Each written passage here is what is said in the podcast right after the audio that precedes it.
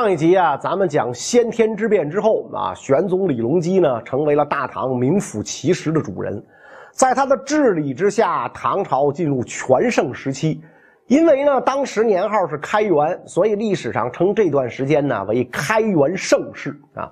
之所以大唐能够迎来这样的局面，其中有一个很重要的原因，就是玄宗继位之初，以太宗贞观之治为榜样，励精图治，好贤纳谏，重用能臣为相，其中以姚崇、宋璟二人最为突出。世人甚至将他们跟太宗时期的房玄龄、杜如晦相提并论啊。唐朝大诗人这个元稹呐，就曾经写诗称赞他们啊，说姚崇、宋璟做相公，劝谏上皇言语切，协理阴阳和属风，调和中外无兵戎啊。意思呢，就是姚崇、宋璟当宰相的时候啊，劝谏皇上李隆基啊，言辞恳切，对内协助皇上处理政务、粮食丰收，对外协和中外战争，没有杀伐之事啊。非常这个奇怪的是呢，如此优秀的两个人担任宰相的时间都不长，都只有短短四年，这是怎么回事呢？啊，咱先说姚崇，此人履历相当丰富，出仕于武则天之朝，曾经担任过武后、睿宗两朝宰相兼兵部尚书。到了唐玄宗这儿呢，有意再次任命他做宰相。姚崇说呀，让我当宰相没问题。是吧？这个，但是呢，臣希望您能采纳我十条政治主张。玄宗拿过来一看，姚崇提出来的政治主张啊，非常可取，不仅一一答应了下来，还使之成为开元初期的施政纲领啊，也就是时事要说。随后，姚崇正式走马上任啊。到了开元三年，公元七百一十五年啊，这时候山东呢发生了严重的蝗灾，朝中很多官员大多数比较愚昧迷信，跟皇上讲这是天降灾祸，应该靠修德祈福来免灾。正在皇上犹豫之际啊，姚崇力排众议，进言道：“庸儒拘泥不化，不知变通。”古时曾有蝗灾，只因不肯捕杀，以致发生饥荒，百姓相食。如今飞蝗遍地，反复繁殖，河南河北家无粟粮，若无收获，则百姓流离，关乎国家安危。灭蝗即使不能尽灭，也比留下来形成灾患为好。玄宗一想，没错，那姚崇说的有道理。随后呢，就让他带头发动百姓杀蝗治蝗，然后呢，派出御史到各州县督促，对怠惰者依法治罪。最后，在姚崇带领之下，全国灭蝗十四万担啊，就这个杀掉了这么多蝗虫，成功避免了饥荒。因此，姚崇被称为救时宰相啊，意思说这个姚崇啊是挽救时弊的宰相。这件事之后，玄宗更加重视姚崇，到什么程度呢？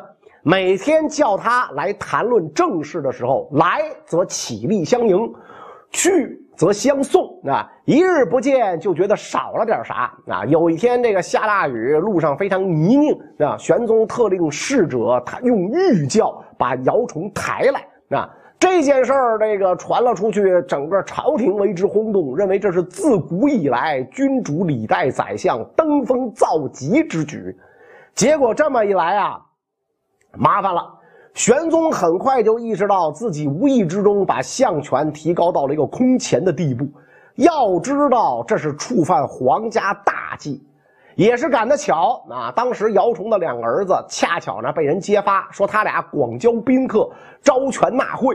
于是呢，这个玄宗立刻借这个机会给姚崇呢来了个下马威，把他这俩儿子呢判了重罪。啊，姚崇是个明白人，皇上这是敲打自己呢，啊，明白怎么回事赶紧诚惶诚恐，给皇上呢上了辞呈。玄宗很满意啊，看来这姚崇是个知趣的主，于是呢就没多挽留，顺水推舟就批准了。就这样呢，姚崇结束了宰相生活，回到老家颐养天年。那么谁来接替他的宰相之位呢？就是当时的广州都督宋璟。宋璟这个人啊，跟姚崇不一样，怎么个不一样法呢？有史学家讲，姚崇善于应变，宋璟呢善于守法，二人秉性相异，却同归于道，其心辅弼，以成大志。所以呢，咱们能看出来，宋璟是个有名的直臣啊。也正因为他直来直去的性格，后来呢遭到了罢相啊。唐代当时有规定，每年地方上都要派人定期向皇帝、宰相汇报工作。那使者进京也不好意思空着手来，不是？好歹得拎点东西。结果呢，越拎越多，越拎越贵重，这就形成了地方官四处送礼啊，拜结京城权贵的风气。宋璟眼里不揉沙子，对这种现象非常不满，于是面奏皇上要消杀收礼受贿之风。玄宗是同意了，京官们不干了啊，就靠这个地方官孝敬活着，这是一大笔收入。你这么一来，宋璟就是得罪了一大票人啊，这还这个不算什么。后来宋璟啊四次整治恶钱那才叫把当朝权贵得罪了一个遍。什么叫恶钱儿？实际上就是私铸的劣币啊！咱们都知道，中国古代呢流通的货币啊是铜钱儿，这个恶钱啊就是在铜钱里大量掺杂了铅和锡的劣币。实际上，在武则天时代，这种情况就非常严重。武则天呢也曾经多次试图禁止，但未取得成效。为什么呢？因为这个治理恶钱这件事啊，受到影响最大的就是权贵阶层和富商大户。他们虽然不是私铸者，但是可以向私铸者低价购买恶钱再用这种恶钱呢在市场上进行交易，一入一出就能够获利数倍啊！这个，所以为什么货币市场永远是劣币驱逐良币，就是这个道理。是吧？我能拿很少的代价买到这个数目相同的劣币，那我干嘛要去用很高的代价去买这个良币呢？是吧？所以永远是劣币驱逐良币嘛，就这么个道理。到了耿直 boy 宋璟这儿，才不管你这三七二十一呢。接连来了四次恶钱治理行动，你想这些权贵能干吗？所以最终恶钱治理活动失败。不仅如此，权贵们开始不断的给玄宗上奏，向他施压，让他处置宋璟失职。玄宗迫于压力，只好罢免了宋璟的相位啊。咱们得说呀，虽然姚宋二人任职时间不长，但是对唐玄宗的影响非常深。玄宗采纳了二人很多主张，革除弊政，整顿吏治，改革官职，修订律法，注意呢，敬民劝农，发展生产，使得这一时期经济繁荣，仓廪殷实，物价平抑，户数人口啊迅速增长。当时的情况，在杜甫的《一夕》一诗中可见一斑啊。杜甫说：“一夕开元全盛日，小邑犹藏万家史。稻米流脂粟米白，公私仓廪俱丰实。九州道路无柴虎，远行不劳即日出。骑完鲁缟车班班，男耕女桑不相失。”啊，那么有了鼎盛的国力做支撑。唐王朝的影响力自然就达到了顶峰，这个呢主要表现在两个方面啊。首先呢就是对外的军事外交上啊，咱们讲五周时期，东突厥复兴于漠北，是为后突厥；西和契丹崛起于东北。这么一来，唐朝北方形势再次变得紧张了起来，导致许多在贞观、永徽年间归属唐朝的地区呢脱离控制。玄宗继位之后不久。积极听取姚宋二人的建议，注意缓和跟邻国之间的关系，不轻启边信。当然，玄宗君臣对外政策并不是直接认怂、被动防御，而是把外交手段跟军事结合，换取王朝稳定发展的外部环境。说白了呢，就是搭钱加大闺女啊！你比如说，玄宗亲自把两个宗室女子封为公主，分别嫁给了西族酋长和契丹酋长。通过和亲改善了跟两族之间的关系。对于后突厥，唐朝在边境设立护市，加强跟突厥之间的经济联系。因此呢，后突厥跟唐之间的战争逐渐停止，代之以友好往来。当然，玄宗明白啊，这样的做法并非万全之策，所以呢，他命令一边加强紧邻地区的军队，开立屯田，充实防务；一边呢，从东北到西北设立了九个。节度使在南方呢设立一个岭南五府经略使来统一指挥军事行动，在西域呢设置安西四镇节度经略使，阻止吐蕃势力的北上，在陇右和河西之西增设军镇，巩固河西走廊的安全。这么一来，相当于有了双保险，基本上保证了中国和中亚西亚的交通顺畅。以至于当时唐朝声威远播，各国使者和商人络绎不绝。在唐六典当中啊，就列举了开元时期前来朝贡的藩国数多达七十多个国家，各国的使臣、僧侣、商人不绝于道路，都城长安汇集的外国人尤为众多。于是呢，唐朝专门设立鸿胪寺，接待各国使节宾客。国子监呢，负责接收众多的外国留学生啊。这里边呢，大家听过比较出名的一个故事啊，就是堪与这个玄奘西游相提并论的鉴真东渡的事儿。当时日本派了很多批遣唐使、留学生和留学僧来唐朝学习，这些人回国之后极受重用，对于日本的政治文化方面影响深远啊。比如日本的京都完全参照这个长安、洛阳建造。其文字呢，参照这个汉字创制，可以讲日本人当时对盛世唐朝的敬仰，无法用言语来形容。在这样的背景之下，天宝元年（公元742年），日本留学生恳请扬州大明寺高僧鉴真东渡日本传播佛法。鉴真听说这个消息，表示是为法事也，何惜生命，不顾弟子劝阻，决意东渡传法。那当时你要想渡海去日本呢？难度系数太大，而且咱们讲鉴真大师东渡也是偷渡，也没有朝廷批准，是吧？所以呢，他先后五次乘船东渡都告失败，不幸因病双目失明。直到天宝十二年，公元七百五十三年，第六次东渡成功到达了日本。此后，在日本不仅传播佛法，成为日本佛教一代宗师。还传授给了日本的医药技术，并且呢，主持修建了唐招提寺，成为这个日本建筑史上的国宝啊！而且鉴真大师走的对，天宝十二年他走 啊，天宝十五年安史之乱就爆发了啊，他算躲过了一劫。这个唐王朝的影响力，除了体现在对外的军事外交上，另一方面呢，体现在内部的文化教育上。玄宗本人呢，非常重视文化教育啊，历史记载藏书之盛。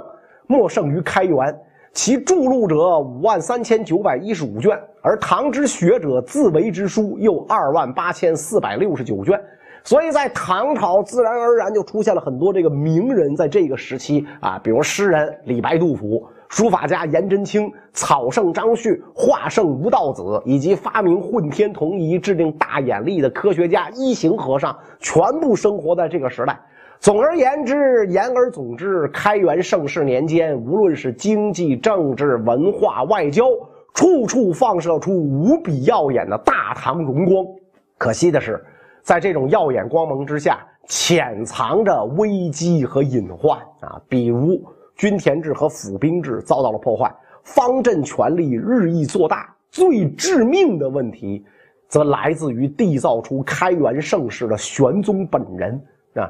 那么玄宗的这个统治到底出了什么问题呢？唐王朝怎么走上这个由盛转衰的道路呢？应该说呀，唐玄宗在他继位的前几十年，开元年间真的是尽心尽力，把天下治理的井井有条。随着国家日益富庶，天下趋于安定，唐玄宗就膨胀了，啊，认为自己操劳那么多年，该好好享受人生了。